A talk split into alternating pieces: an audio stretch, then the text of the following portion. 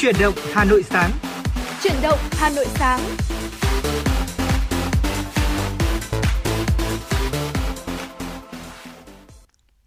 Xin được gửi lời chào buổi sáng tới quý vị thính giả. Thưa quý vị, chúng ta đang cùng nhau đồng hành trong chương trình chuyển động Hà Nội sáng nay, ngày uh, thứ uh, thứ ba hôm nay ngày thứ ba dạ. ngày mùng 9 tháng 8 ạ và người đồng hành với quý vị hôm nay đó là Thu Minh và Phương Hà. À, Thu Minh xin được gửi lời chào tới quý vị thính giả đang lắng nghe chương trình chuyển động Hà Nội sáng ngày hôm nay. À, thưa quý vị, chương trình của chúng tôi thì đang được phát trực tiếp với chủ đề là tin tức và âm nhạc. À, quý vị hãy giữ sóng và tương tác với chúng tôi thông qua số điện thoại nóng của chương trình là 024 3773 6688. Ngoài ra thì quý vị có thể tương tác với chúng tôi thông qua một kênh khác đó chính là fanpage FM96 Thời sự Hà Nội quý vị nhé. À, và như thường lệ thì 60 phút trực tiếp buổi sáng của chương trình à, sẽ gửi đến cho quý vị những uh, tin tức đáng quan tâm này, những uh, câu chuyện mà chúng tôi đã chuẩn bị từ trước theo những chủ đề nhỏ uh, trong từng cái tiểu mục để có thể uh, cùng nhau bàn luận và chia sẻ thêm với quý vị xung quanh một cái vấn đề nào đó hay là những cái mẹo ờ, nhỏ trong cuộc sống, những cái tip đi chơi ờ, để cho chúng ta có thể có những cái chuyến đi thực sự là tuyệt vời trong những cái kỳ nghỉ.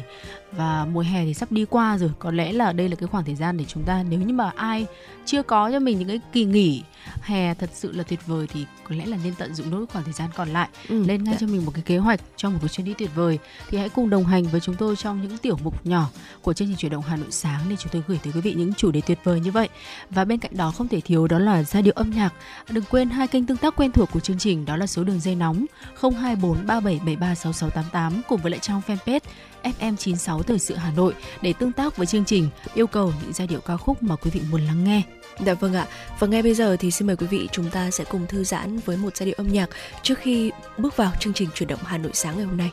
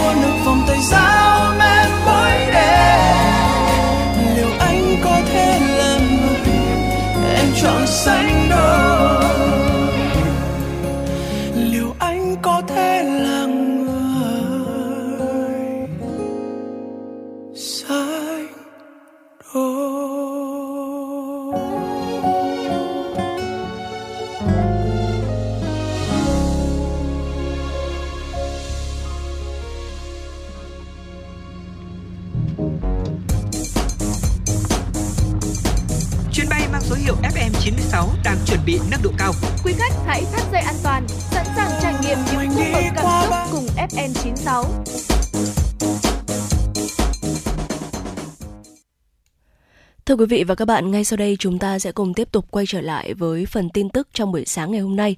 Thưa quý vị và các bạn, Chủ tịch Ủy ban nhân dân thành phố Hà Nội Trần Sĩ Thanh vừa ký ban hành quyết định số 2700 QĐ-UBND về việc khen thưởng thành tích trong phong trào thi đua đặc biệt toàn dân đoàn kết chung sức thi đua phòng chống và chiến thắng đại dịch Covid-19 trên địa bàn thành phố Hà Nội. Theo quyết định, Chủ tịch Ủy ban nhân dân thành phố tặng bằng khen cho 15 tập thể có thành tích đóng góp, hỗ trợ cho phong trào thi đua đặc biệt toàn dân đoàn kết chung sức thi đua phòng chống và chiến thắng đại dịch Covid-19 trên địa bàn thành phố Hà Nội. Các tập thể được khen thưởng bao gồm Công ty cổ phần Tập đoàn Trường Hải, Ngân hàng Thương mại Cổ phần Quân đội, Công ty cổ phần Him Lam, Tổng công ty May 10, Công ty cổ phần, Công ty cổ phần Tập đoàn Sovico, Ngân hàng Thương mại Cổ phần An Bình, Ngân hàng Thương mại Cổ phần Kỹ thương Việt Nam, Công ty Cổ phần Kinh doanh và Phát triển Hà Nội, Tập đoàn Gelesimco, Công ty Cổ phần, Ngân hàng Thương mại Cổ phần Ngoại thương Việt Nam, chi nhánh Tập đoàn Công nghiệp, Viễn thông Quân đội, Công ty Cổ phần Sun Golf Silpath, Ngân hàng Thương mại Cổ phần Tiên Phong, Công ty Cổ phần Chứng khoán Sài Gòn Hà Nội, Ban chấp hành Công đoàn ngành y tế Hà Nội, mức thưởng cho các tập thể theo quy định tại Điều 73, Nghị định số 91-2017 NDCP của Chính phủ. Tiền thưởng được trích từ Quỹ thi đua khen thưởng của thành phố Hà Nội chuyển vào tài khoản của Ủy ban Mặt trận Tổ quốc Việt Nam thành phố Hà Nội để thực hiện. Chiều ngày hôm qua, Công an thành phố Hà Nội tổ chức phát động phong trào thi đua học tập gương dũng cảm hy sinh của các liệt sĩ Thượng tá Đặng Anh Quân, Thượng úy Đỗ Đức Việt và Hạ sĩ Nguyễn Đình Phúc, cán bộ đội cảnh sát phòng cháy chữa cháy Công an quận Cầu Giấy, quyên góp ủng hộ, chia sẻ đau thương, mất mát đối với thân nhân của ba liệt sĩ. Trung tướng Nguyễn Hải Trung, Bí thư Đảng ủy, Giám đốc Công an thành phố chủ trì buổi phát động. Trước đó vào ngày 1 tháng 8 trong quá trình chữa cháy cứu người dân thoát khỏi vụ hỏa hoạn tại quán karaoke số 231 Quan Hoa, quận Cầu Giấy, Hà Nội, ba chiến sĩ thuộc đội cảnh sát phòng cháy chữa cháy công an quận Cầu Giấy đã anh dũng hy sinh. Sự dũng cảm, quyết tâm chiến đấu, không quản ngại hy sinh của các liệt sĩ là tấm gương sáng chói về ý chí chiến đấu, phụng sự Tổ quốc, phụng sự nhân dân, thể hiện phẩm chất cao đẹp của người công an nhân dân, bản lĩnh, nhân văn, vì nhân dân phục vụ, sẵn sàng vì bình yên của cuộc sống và hạnh phúc của nhân dân, là tấm gương sáng về tinh thần vì nước, vì dân, quên thân phục vụ, tô thắm thêm truyền thống anh hùng vẻ vang của lực lượng công an nhân dân và công an thủ đô nhằm tri ân sự hy sinh anh dũng, đồng thời chia sẻ với những đau thương, mất mát của thân nhân các đồng chí. Trung tướng Nguyễn Hải Trung, Giám đốc Công an thành phố đã phát động phong trào thi đua học tập tấm gương dũng cảm của ba cán bộ chiến sĩ cảnh sát phòng cháy chữa cháy.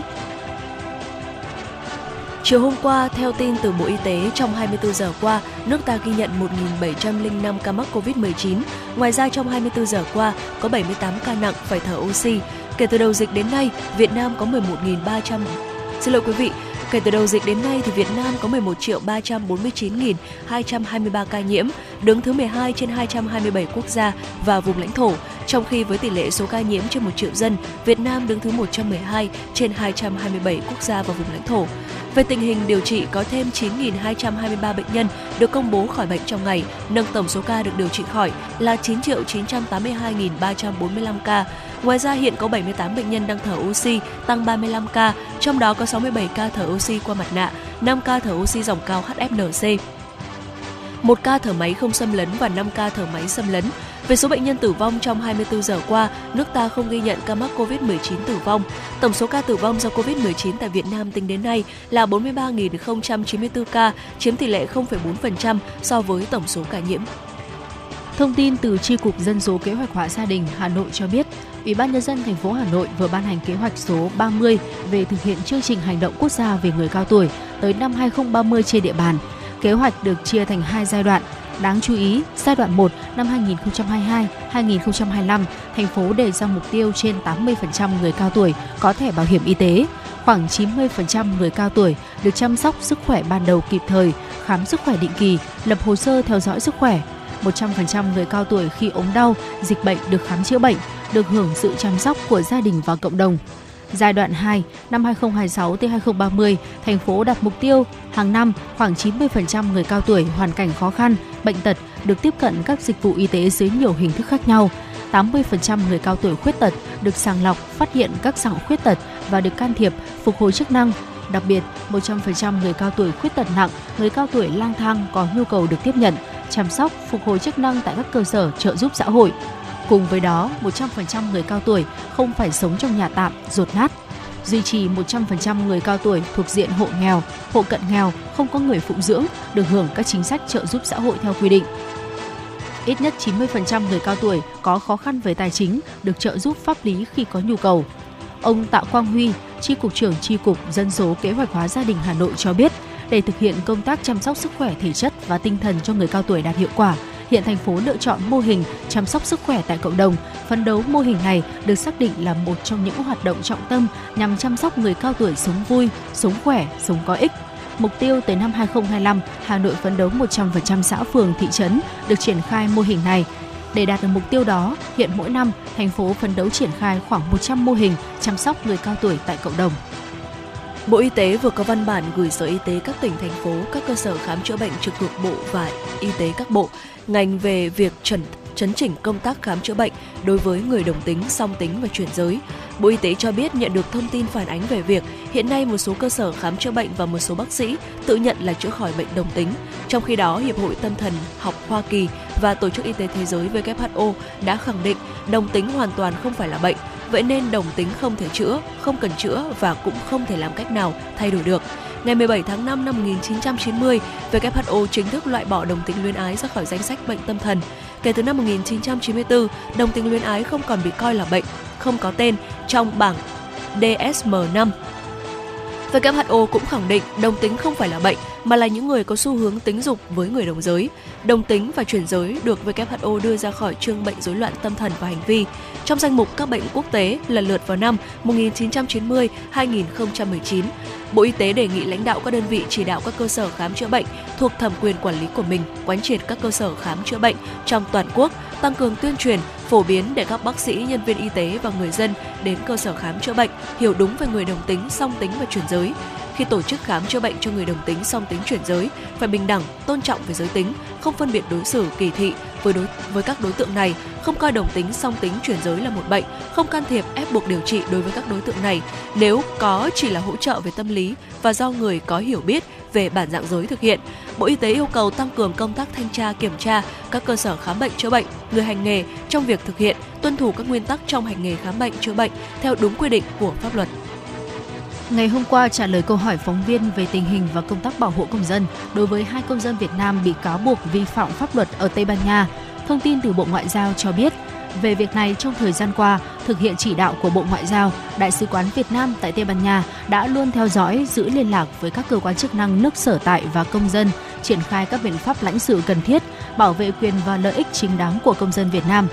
Theo Đại sứ quán Việt Nam tại Tây Ban Nha, ngày 3 tháng 8 năm 2022, tòa án đã trả hộ chiếu cho hai công dân Việt Nam do đã có luật sư người địa phương đại diện liên lạc với tòa án. Hiện hai công dân nói trên đã rời Tây Ban Nha. Quá trình điều tra vụ việc vẫn đang được tiếp tục. Đại sứ quán Việt Nam tại Tây Ban Nha và Bộ Ngoại giao sẽ tiếp tục theo dõi, phối hợp với các cơ quan chức năng liên quan xử lý vụ việc theo nhiệm vụ và thẩm quyền. Trước đó, thông tin từ Đại sứ quán Việt Nam tại Tây Ban Nha cho biết, ngày 25 tháng 6, cảnh sát đảo Mallorca, Tây Ban Nha thông báo đã bắt giữ hai công dân Việt Nam với cáo buộc xâm hại tình dục đối với trẻ vị thành niên 17 tuổi và xâm phạm quyền riêng tư. Báo chí địa phương cho biết hai công dân này là hai nghệ sĩ nổi tiếng ở Việt Nam Thưa quý vị, đó là những thông tin đầu ngày chúng tôi gửi tới quý vị. À, bây giờ chúng ta sẽ cùng nhau chuyển sang một uh, tiểu mục nho nhỏ khác của chương trình chuyển động Hà Nội sáng ngày hôm nay. Như đã giới thiệu tới quý vị, ở bên cạnh những tin tức và âm nhạc thì chúng tôi còn có những tiểu mục nhỏ về những nội dung khác nhau liên quan tới những thông điệp cuộc sống, những câu chuyện cuộc sống thường ngày hay những mẹo hay hoặc là những điểm đến hấp dẫn và thú vị chúng tôi muốn chia sẻ với quý vị. Bây giờ thì chúng ta cùng nhau bước vào tiểu mục cà phê sáng của chuyển động Hà Nội sáng ngày hôm nay ở môi trường công sở đi ạ. Hôm nay thì ờ, chúng ta sẽ cùng nhau bàn với nhau về những cái ờ, chủ đề liên quan tới ờ, môi trường công sở chắc hẳn là ở thời điểm hiện tại thì chúng ta đã khi mà dịch Covid-19 đã dần dần ổn định hơn thì cái việc là chúng ta lại ờ, dịch chuyển từ việc là làm ở nhà trở về cái môi trường công sở đi làm theo giờ giấc hành chính ờ, như là cái thói quen trước đây cũng đã ổn định hơn rồi. Và có lẽ là ở môi trường công sở thì với rất nhiều những cái câu chuyện uh, mang tính trái chiều có mà mang tính vui vẻ có ờ, được ờ, chị em chúng ta cũng như là các đống mày dâu ở môi trường công sở luôn luôn ờ, ở những thời điểm rảnh rỗi có thể mang ra bàn luận với nhau đúng không nào? Và trong số đó thì những cái câu chuyện về cấp trên của mình về sếp của mình có lẽ cũng là một cái chủ đề muôn thuở dành dành cho các nhân viên mà họ khi mà ngồi lại với nhau trò chuyện với nhau.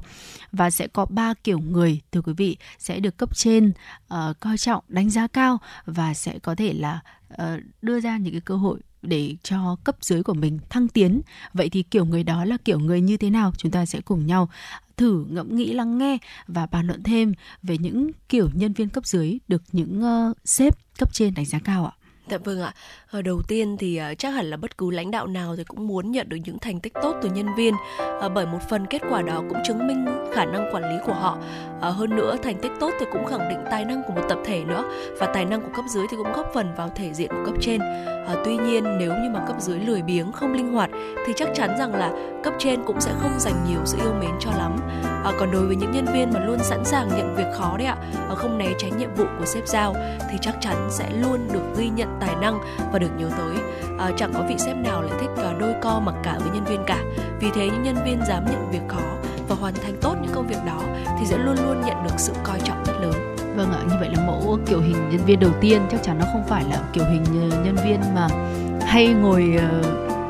đông lại theo một nhóm và nói dấu dép Và chắc chắn là không phải mà sẽ là kiểu mẫu hình nhân viên không ngại nhận việc khó. Và số 2 đó là những nhân viên sẵn sàng chia sẻ làm việc cùng với một tập thể tất nhiên việc chia sẻ với các đồng nghiệp khác là điều mà mỗi nhân viên nên thực hiện. Như đã nói thì à, một tập thể tốt sẽ góp phần vào thể diện của cả cấp trên. Để một tập thể tốt đúng nghĩa thì mỗi cá nhân đều phải là những người có giá trị riêng của mình. Một nhân viên tốt biết chia sẻ, biết khiêm nhường thì sẽ giúp cho cả tập thể cùng đi lên tất nhiên là bất cứ ai cũng muốn dành phần tốt về mình để có thể chứng minh giá trị của bản thân trước mặt các sếp đó là một tâm lý bình thường của con người không có gì đáng lên án cả nhưng mà đối với một nhân viên uh, biết thời điểm tiến biết thời điểm lùi biết mình biết ta sẵn sàng chia sẻ với những đồng nghiệp khác là sẽ được các sếp trân trọng hơn cả và thậm chí một bước lùi của họ chính là cách thăng tiến có tính toán đó. Dạ vâng ạ. À, và tiếp theo đó chính là Ờ, chúng ta vẫn thấy rằng là không chỉ ở môi trường công sở mà ở bất cứ đâu ờ, những ai mà chúng ta có khả năng giao tiếp tốt thì sẽ nhận được ờ, rất là nhiều những cái cơ hội tốt. Giao tiếp thì vốn không phải là một chuyện dễ dàng, đặc biệt khi mà chúng ta nói chuyện với cấp trên trước mặt lãnh đạo nếu như mà chúng ta là một người khiêm tốn quá thì chúng ta có thể đánh giá là không năng động, từ đó có thể là tự đánh mất cơ hội của bản thân. Ngược lại nếu như mà chúng ta tỏ ra ngạo mạn nói chuyện ba hoa khoác lác thì chúng ta sẽ không nhận được sự tin cậy và chắc chắn là chúng ta cũng sẽ không nhận được cơ hội nào. À, đối với các lãnh đạo thì một nhân viên có thái độ đúng đắn biết lắng nghe biết đánh giá vấn đề biết đặt câu hỏi đúng chỗ biết đưa ra các phương án phù hợp thì chắc chắn là sẽ được trọng dụng hơn rất nhiều. Và trong những trường hợp như vậy thì sếp sẽ nhìn nhận chúng ta vừa là người có kiến thức hiểu biết lại vừa là người biết phép tắc và lễ nghi. À, chúng ta không nên nói chuyện bằng một giọng nói thách thức cũng như là không đưa ra những vấn đề chuyên môn mà họ không hiểu bởi vì họ sẽ cảm thấy là chúng ta đang đe dọa vị trí của họ cũng như là và chúng ta đang tỏ ra quá là kiêu căng. Và do đó khi mà chúng ta giao tiếp và với bất kỳ ai và đặc biệt là với sếp thì cũng cần cả một nghệ thuật đẹp vâng, ừ, chắc chắn rồi đó là cả một nghệ thuật. Ờ, và mọi thứ cho chúng ta đặc biệt là những cái bài học về kỹ năng giao tiếp đều phải được trau dồi và bồi đắp hàng ngày. Thông qua những câu chuyện đối thoại với nhau ở từng cái môi trường hoàn cảnh khác nhau và đó là cái ờ, nội dung mà chúng tôi truyền tải tới quý vị trong tiểu mục cà phê sáng ngày hôm nay. À, nếu như mà có thêm những ý kiến nào riêng của cá nhân mình thì quý vị cũng có thể chia sẻ thêm với Phương hoa và Thông Minh thông qua hai kênh tương tác quen thuộc. Uh, kênh uh, trên fanpage của chúng tôi FM96 Thời sự Hà Nội và đường dây nóng 024 3773 6688. Còn bây giờ thì xin được mời quý vị lắng nghe một món quà âm nhạc tiếp theo. Phương Ca gửi tặng tới quý vị đó là ca khúc Lặng Yên của Bùi Anh Tuấn và Ái Phương. Mời quý vị cùng lắng nghe.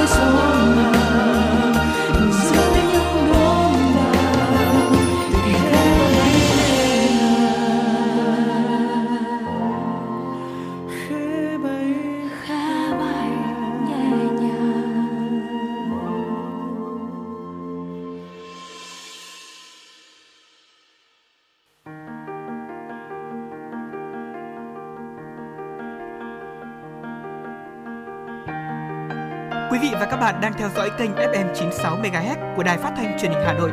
Hãy giữ sóng và tương tác với chúng tôi theo số điện thoại 024 3773 6688. FM 96 đồng hành trên mọi nẻo đường.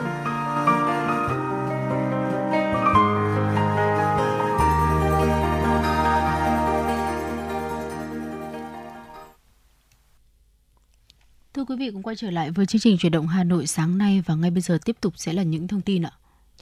Thưa quý vị và các bạn, Chính phủ vừa ban hành Nghị định số 51-2022 NDCP sửa đổi mức thuế suất thuế nhập khẩu ưu đãi đối với mặt hàng xăng thuộc nhóm 27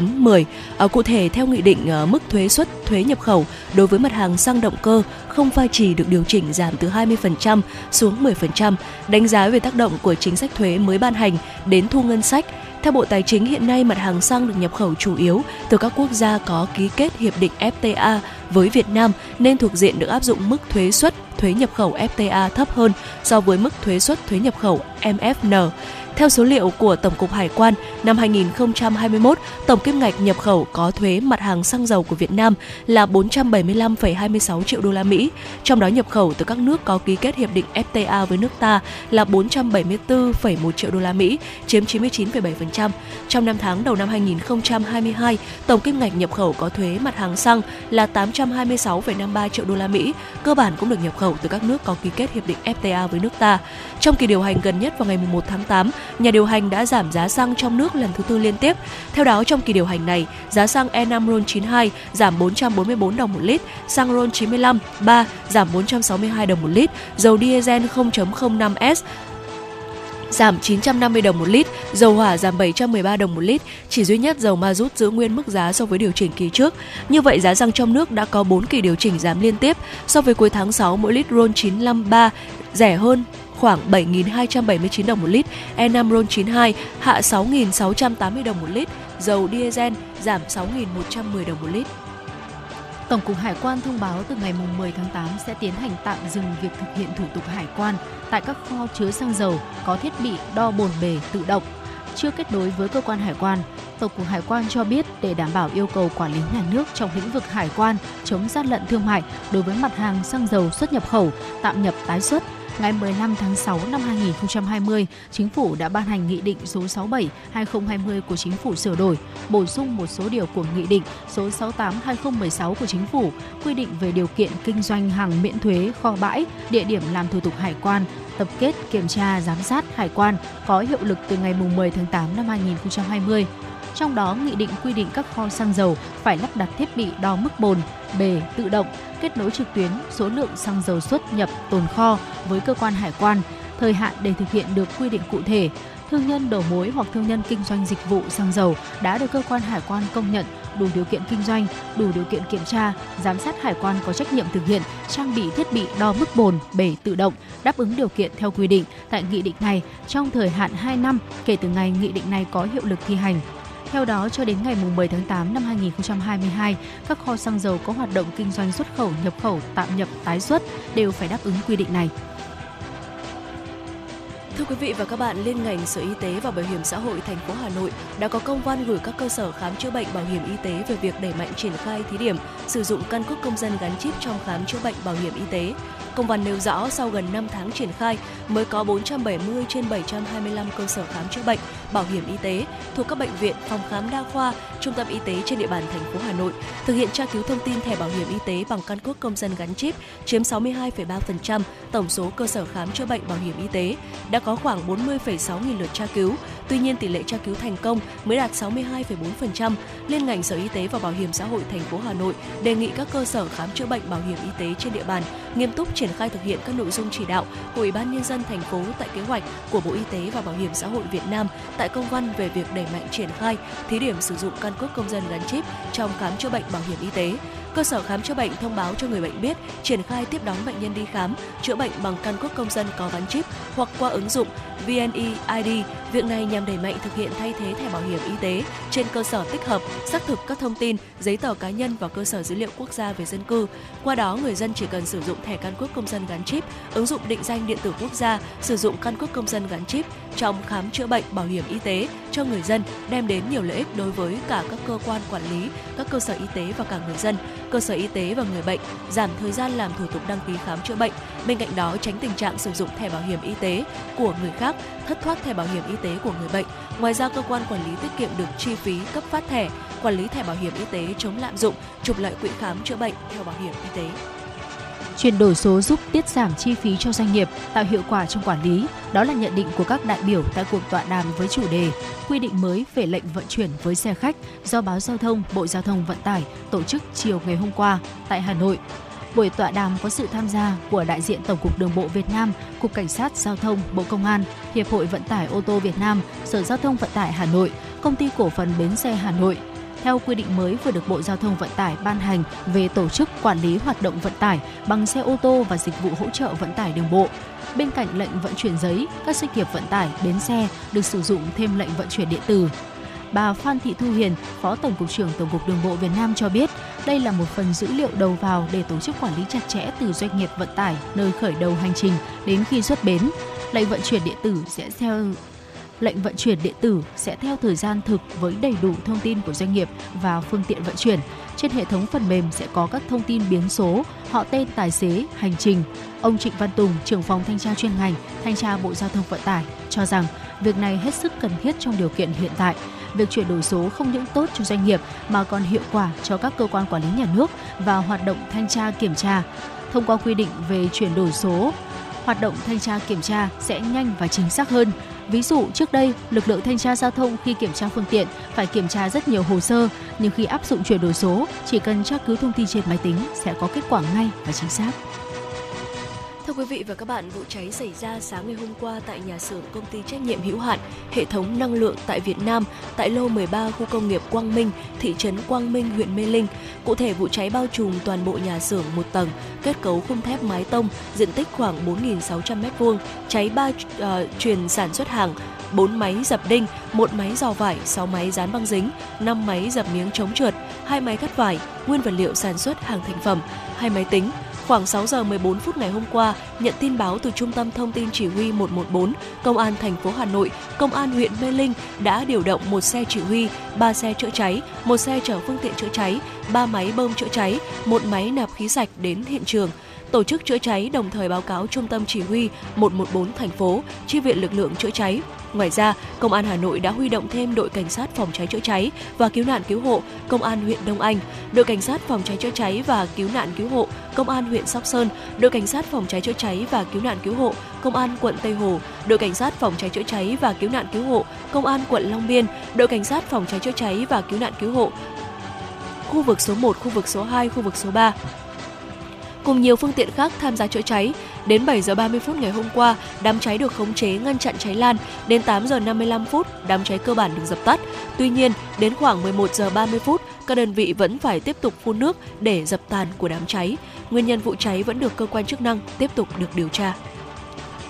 Đó là những thông tin tiếp theo mà biên tập viên Thu Vân đã gửi về cho chương trình. Còn bây giờ thì cùng chuyển sang một tiểu mục mẹo hay thưa quý vị. Ờ, trong mùa hè như thế này thì vấn đề mà ờ, đôi khi tóc nhanh bết quá cũng là một cái cái cái uh, câu chuyện mà chị em chúng ta cảm thấy khá là rắc rối và đôi khi là hơi bực mình trong mùa hè như vậy. Mùa hè nóng được mái tóc nhanh bị bết dính gây ra sự khó chịu, mất tự tin trong giao tiếp cho hầu hết mọi người, đặc biệt là gây phiền toái cho chị em phụ nữ chúng ta với những cái mái tóc dài đúng không ạ? Và sẽ có những cái mẹo khá là hay để mà giúp cho chúng ta có thể khắc phục ngay cái tình trạng tóc bết ngay lập tức nếu như mà lỡ may là tối ngày hôm qua có đi về muộn quá ờ, chưa kịp mà gội đầu ngay được thì uh, trong uh, xong buổi sáng ngày hôm sau thì chúng ta có thể áp dụng ngay những cái mẹo này để khắc phục tạm thời cái tình trạng tóc bết trong uh, một cái sự kiện có thể là khá là quan trọng uh, trong cái buổi sáng cũng như là trong cái ngày hôm đó. Ừ, dạ vâng ạ. Và đặc biệt là điều này thì sẽ cần thiết hơn cả đối với chị em phụ nữ đúng không ạ? Uh, đầu tiên thì chúng ta có thể áp dụng một số những cái mẹo nhỏ sau đây thưa quý vị. Uh, chúng ta có thể sử dụng giấy thấm dầu uh, bởi vì giấy thấm dầu uh, bình thường thì chúng ta ừ, thấy rằng là họ sẽ mọi người sẽ chỉ sử dụng để thấm lên da mặt này. À, thế nhưng mà quý vị có biết không đấy là giấy thấm dầu thì dùng được cả với tóc nữa à, hãy thử chúng ta hãy thử thay đổi kiểu tóc như là à, tóc bết tóc đuôi ngựa bục cao hay là tóc búi thấp. Rồi thì chúng ta sẽ dùng miếng giấy thấm dầu để có thể thấm nhẹ lên làn da dầu của chúng ta. Và nó sẽ che giấu đi được cái phần tóc bết dính và tạo cho chúng ta được một cái phong cách mới. Nó sẽ xinh đẹp hơn và nó cũng sẽ khỏe khoắn hơn. Vâng và chúng ta có thể sử dụng muối biển trong căn bếp của mình. Muối biển lại còn có thêm một cái công dụng nữa đấy là giúp tóc được bóng khỏe là cái nguyên liệu đặc biệt loại bỏ đi được những cái bụi bẩn vi khuẩn gây gầu và lượng dầu bóng dư thừa giúp cho mái tóc chúng ta bóng khỏe tuyệt vời. À, chỉ cần hòa tan ít muối này rồi cho vào bình xịt và xịt lên tóc giúp xoa bóp nhẹ nhàng à, trong vài phút. Sấy khô mái tóc là chúng ta có ngay thêm một cái làn tóc tươi mới nhanh chóng có thể ứng dụng ngay trong một cái sự kiện đặc biệt quan trọng mà tốn chứ quên mất chưa ở đâu. Dạ vâng ạ. Và bên cạnh uh, giấy thấm dầu này hay là muối biển thì uh, chúng ta còn nên sử dụng cả nước trà xanh nữa uh, trà xanh thì có rất là nhiều công dụng trong đó thì có cả uh, tác dụng đó là trị tóc dầu bết dính công hiệu nữa. Và khi mà chúng ta dùng được nước trà xanh thì tốt nhất là chúng ta không uh, nếu như mà không có thì chúng ta nên dùng trà khô nếu như mà chúng ta không có trà xanh nhé và chúng ta có thể là lấy một nhúm nhỏ này và pha trà vào trong ấm quý vị. Sau đó thì chúng ta sẽ chắt lấy cái phần nước và chúng ta có thể vắt thêm 1 phần 2 quả chanh vào đó. Và chúng ta dùng hỗn hợp này để đổ lên tóc và massage khoảng 20 phút rồi chúng ta sẽ gội đầu lại bằng nước sạch. Và chúng ta kiên trì với cách trị tóc nhanh bết bằng trà xanh thì chúng ta sẽ nhanh chóng có được một mái tóc rất là bồng bềnh. Và có thể sử dụng uh, cả rượu nữa để giúp cho chúng ta có một cái mái tóc um, tạm thời là bớt bết dính ngay lập tức rượu trắng. Thưa quý vị, có tác dụng ngăn cản tình trạng tiết dầu của da đầu, khiến mái tóc không còn trong tình trạng bết thường xuyên. Chúng ta chỉ cần lấy khoảng 100 ml rượu trộn với hai tách nước lạnh, dùng hỗn hợp này vội qua đầu thì cũng sẽ ngay lập tức có một cái mái tóc bóng khỏe mới. Hay là nước chanh và giấm cũng là một nguyên liệu chúng ta có thể lấy ngay ở trong căn bếp của mình. Chanh và giấm là hai loại có tính axit nên là khắc tinh của da dầu. Của da đầu nhiều dầu và tóc đang bị bết dính. Giá cả rẻ và dễ kiếm dễ thực hiện nữa. Tất cả những gì chúng ta cần đó chính là vắt chanh hoặc là hai thìa giấm hòa với một cốc nước, rồi dùng nó để xả tóc. Ở massage da đầu nhẹ nhàng một chút trong vòng 10 phút, rồi gội sạch với nước. Cách này thì làm giảm lượng dầu thừa và bụi bẩn ở trên tóc. Nếu mà có nhiều thời gian hơn sau khi thoa nước chanh, chúng ta có thể ủ tóc chừng từ 30 đến 45 phút, rồi mới bỏ ra gội thì hiệu quả sẽ cao hơn. Với cách này chúng ta có thể áp dụng đều đặn một tuần 2 tới 3 lần dành cho những cô gái mà cảm thấy là mình, đầu mình đang ra quá là nhiều dầu và nhiều gầu, nhanh bị bết dính thì có thể áp dụng cái phương pháp này. Dạ vâng ạ. Và cuối cùng thì à, có một cái cách trị tóc bết nữa mà chúng tôi muốn giới thiệu tới cho quý vị đó chính là bằng baking soda và cũng là cách được rất nhiều à, người áp dụng và đã thành công và đây được xem là loại dầu gội trị tóc bết giá rẻ và hiệu quả rất tốt cho những mái tóc dầu. Ở cách thực hiện thì chúng ta có thể lấy hai thìa nhỏ baking soda rồi thêm từ từ nước lỏng vào sao cho tạo thành một cái hỗn hợp lỏng thôi quý vị. Và sau đó thì chúng ta sẽ thoa cái hỗn hợp đó lên phần da đầu ở chân tóc rồi thì chúng ta sẽ ủ khoảng từ 15 cho đến 20 phút và sau đấy thì chúng ta sẽ xả sạch với nước. Và vừa rồi là một vài những cái cách mà Thu Minh thấy rằng là ờ, để có thể uh, uh, gọi là cấp cứu tạm thời đối với uh, những cái mái tóc bết đúng không ạ? Và bên cạnh những cái cách hết sức tự nhiên như thế này thì uh, quý vị chúng ta cũng có thể uh, sử dụng các cái loại uh, uh, dầu gội khô hiện tại ở trên thị ừ. trường cũng đã có rất là nhiều để chúng ta có thể lựa chọn một cái loại phù hợp nhất với tình trạng da của mình uh, để có thể sử dụng quý vị nhé. Vâng ạ và bây giờ cùng quay trở lại với âm nhạc ca khúc thức giấc của Đài Lab mời quý vị cùng lắng nghe.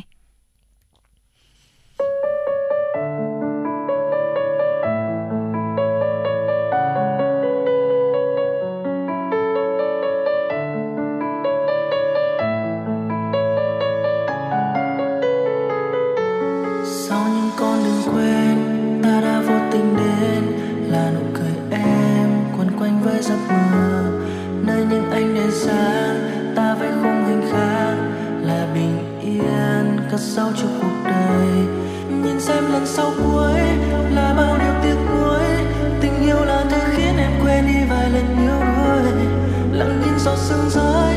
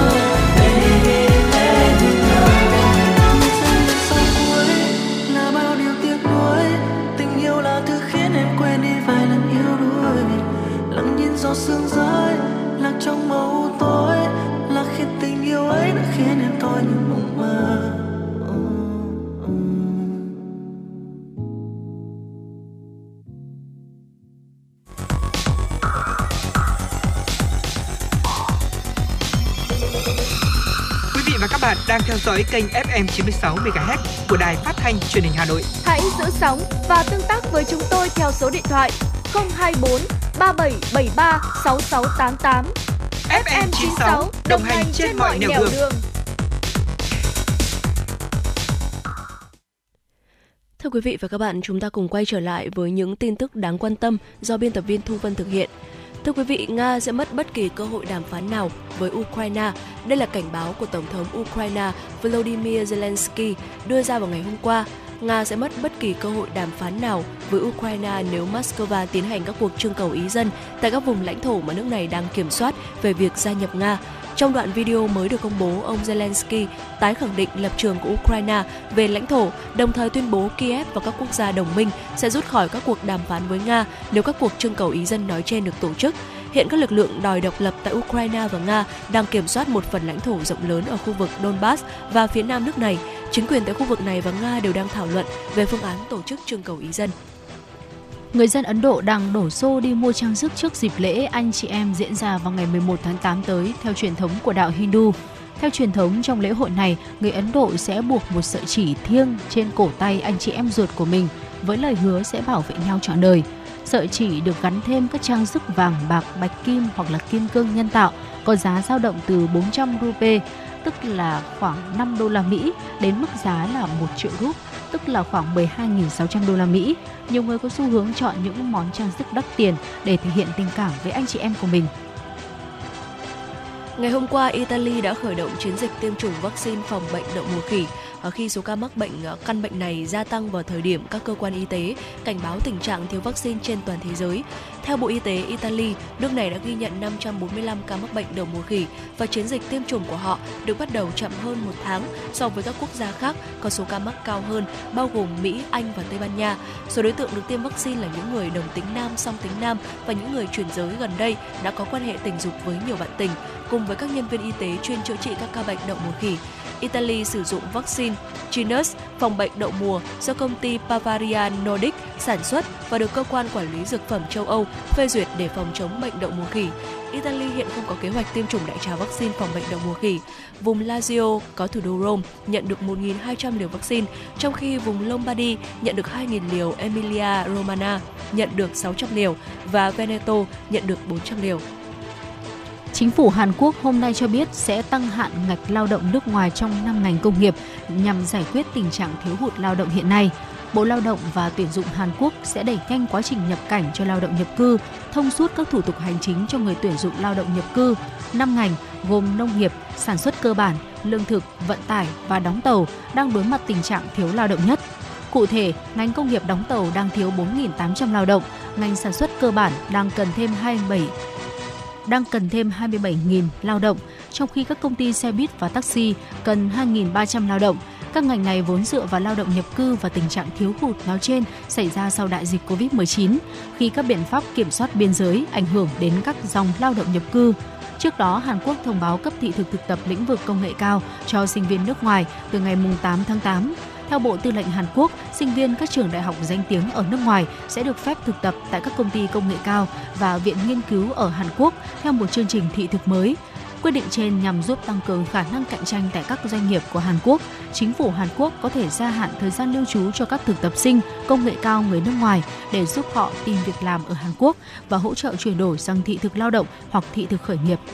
Một cửa hàng nhỏ tại Bắc Kinh bỗng chốc làm ăn phất lên chưa từng thấy, chỉ vì biết cách đưa hàng lên mạng và nhận được các đơn hàng trực tuyến. Đây chỉ là một trong hàng triệu ví dụ cho thấy nền kinh tế số của Trung Quốc đã có sự phát triển nhanh chóng và đóng góp đến 40% GDP của nước này. Kinh tế số đang trở thành động lực tăng trưởng quan trọng vào thời điểm nhiều vùng ở Trung Quốc vẫn đang phong tỏa để chống dịch Covid-19. Theo tính toán của chính phủ Trung Quốc, nền kinh tế số đã chạm ngưỡng 7,1 nghìn tỷ đô la Mỹ vào năm 2021, tương đương với 39,8% GDP, tăng mạnh từ con số 20,9% của 9 năm trước đó. Sự phát triển của kinh tế số tại Trung Quốc không chỉ tập trung vào các sàn thương mại điện tử lớn mà còn thông qua các sàn này để tăng doanh thu cho các cửa hàng bán lẻ nằm trong các khu dân cư. Đi kèm với ờ, đi kèm với các mua bán trực tuyến là một hệ thống chuyển phát hàng hóa nhằm đảm bảo mọi đơn hàng đều có thể phân phối đến cư dân gần đó trong vòng 30 phút. Sự phát triển của lĩnh vực kinh tế số ngày càng chứng tỏ tầm quan trọng của Trung Quốc và góp phần làm giảm nhẹ các tác động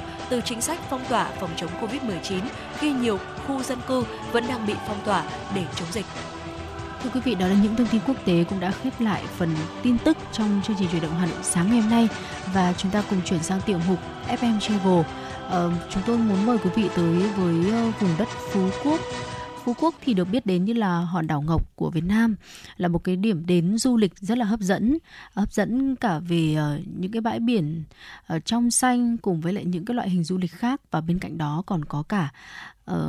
một cái đặc trưng của Phú Quốc. Người ta biết tới Phú Quốc như là một quê hương của gia vị một cái món gia vị mà chúng ta đang sử dụng hàng ngày. Và nói chung là nó không thể thiếu trong rất nhiều những món ăn của người Việt Nam đó là nước mắm ạ. Dạ vâng thưa quý vị, à, nước mắm thì được làm từ cá cơm lên men ở trong những cái thùng gỗ lớn suốt một năm và là một biểu tượng ẩm thực của Việt Nam, một gia vị mang tính dân tộc không thể thiếu. À, mỗi năm thì hàng ngàn du khách lại đến thăm các nhà sản xuất nước mắm ở đảo Phú Quốc, cách thành phố Hồ Chí Minh 45 phút bay về phía tây nam. À, thưa quý vị, Phú Quốc là một nơi được cho là nơi sản xuất ra loại nước mắm ngon nhất. À, tại một khu nghỉ dưỡng ven biển năm sao ở Phú Quốc thì nhiều món ăn Việt Nam đã được chế biến đẹp mắt, à, ví dụ như là hải sản này, à, salad bưởi hoặc là tôm hùm với rau xanh chiên và hầu hết thì đều nổi bật bởi vì hương vị độc đáo từ nước mắm Phú Quốc. À, thế nhưng mà chúng ta không cần phải tìm đâu xa để ờ, có uh, được những cái hương vị nước mắm Việt Nam mà nó có mặt ở trong phở, chả giò, cơm tấm, bánh xèo, cơm niêu và hàng chục món ăn khác ở khắp mọi nơi. Vâng ạ, xin được chia sẻ lại là Phú Quốc là một cái nơi nổi tiếng về làm nước mắm đúng không? Về cái công nghệ làm nước mắm và điều kỳ diệu trong chiếc thùng gỗ khổng lồ là cái là cái điều mà chúng tôi muốn tiếp tục chia sẻ với quý vị. Các thành phần quan trọng trong nước mắm là cá cơm, cá cơm đen nha và cá cơm trắng nhỏ hơn chiếm khoảng 95% lượng cá được sử dụng. Các loại cá lớn hơn như là cá mòi và cá trích chiếm phần còn lại. Theo truyền thống thì cá sẽ được đánh bắt ở vùng biển xung quanh Phú Quốc, nhưng mà ngày nay cá thường được đánh bắt từ đảo Thổ Chu, cách đó khoảng 120 km. Cá chỉ được đánh bắt trong khoảng thời gian từ tháng 4 đến tháng 9, tương ứng với mùa mưa ở Phú Quốc. Cá sau khi được đánh bắt đã ngay lập tức được phơi khô khi vẫn còn ở trên thuyền, sau đó được ướp muối và bảo quản. Quá trình lên men bắt đầu từ đây khi cá vẫn còn tươi nhất có thể.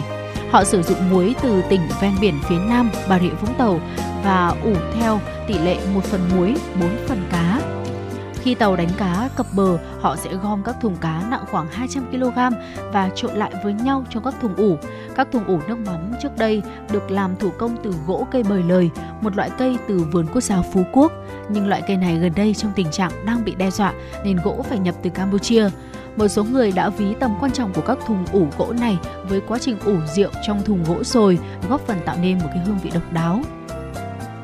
và những chiếc thùng ủ khổng lồ được làm từ 54 thanh gỗ, ghép lại với nhau bằng sợi mây. Những người dân Phú Quốc đều buộc các sợi dây bằng tay và hai nam giới phải mất tới 3 tuần mới có thể hoàn thiện được một cái thùng ủ cá Dạ vâng ạ, và cá thì sẽ được ủ trong vòng một năm thưa quý vị. À, chất lỏng chảy ra từ thùng gỗ thì sẽ được lọc ra mà không cần đảo hay là khuấy hỗn hợp ở trong thùng ủ. À, khác biệt hoàn toàn với những vùng sản xuất nước mắm khác của Việt Nam. À, một phần bí quyết của nước mắm Phú Quốc đó là sự kết hợp độc đáo giữa các yếu tố môi trường bao gồm độ ẩm và nhiệt độ thích hợp. À, cuối cùng thì họ sẽ đưa ra một mẫu thử từ thùng ủ lên phòng thí nghiệm để có thể kiểm định độ tạ, độ đạm và loại dịu nhất là khoảng 35 độ đạm, gắt nhất là khoảng 45 độ đạm và loại nước mắm đắt tiền và được đánh giá cao nhất sẽ được dán nhãn là nước mắm nhĩ. Đây là loại được à, rút ra trực tiếp từ lần chiết xuất đầu tiên của một thùng và một số người gọi nó là nước mắm siêu nguyên chất thưa quý vị.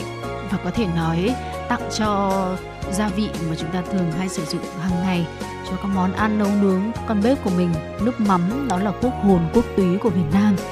đầu bếp người Tây Ban Nha Bruno Anon khi mà dẫn dắt chương trình ẩm thực tại Regent Resort Phú Quốc thì là một tín đồ của nước mắm.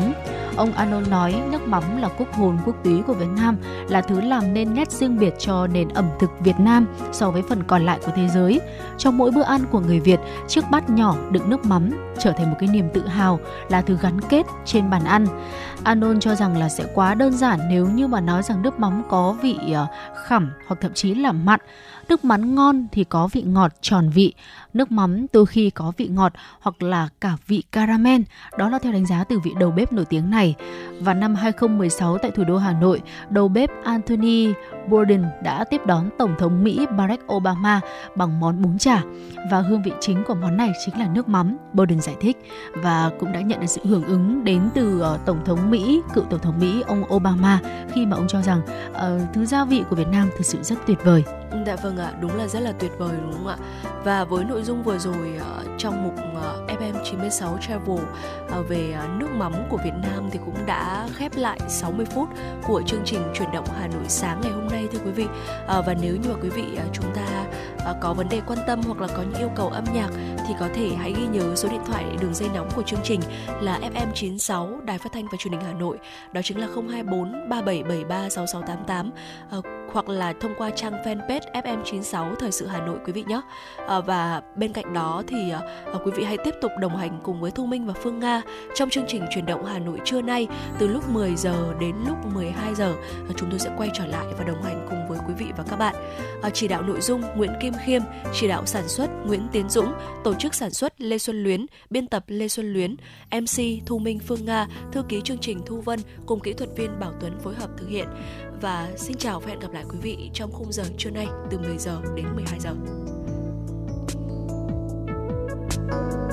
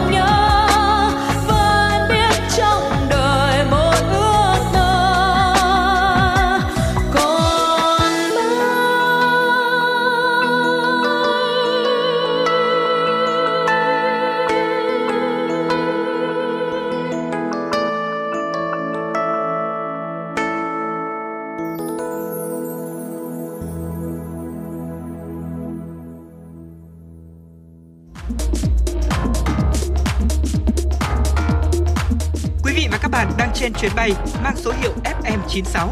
Hãy thư giãn, chúng tôi sẽ cùng bạn trên mọi cung đường. Hãy giữ sóng và tương tác với chúng tôi theo số điện thoại 024 3773 6688.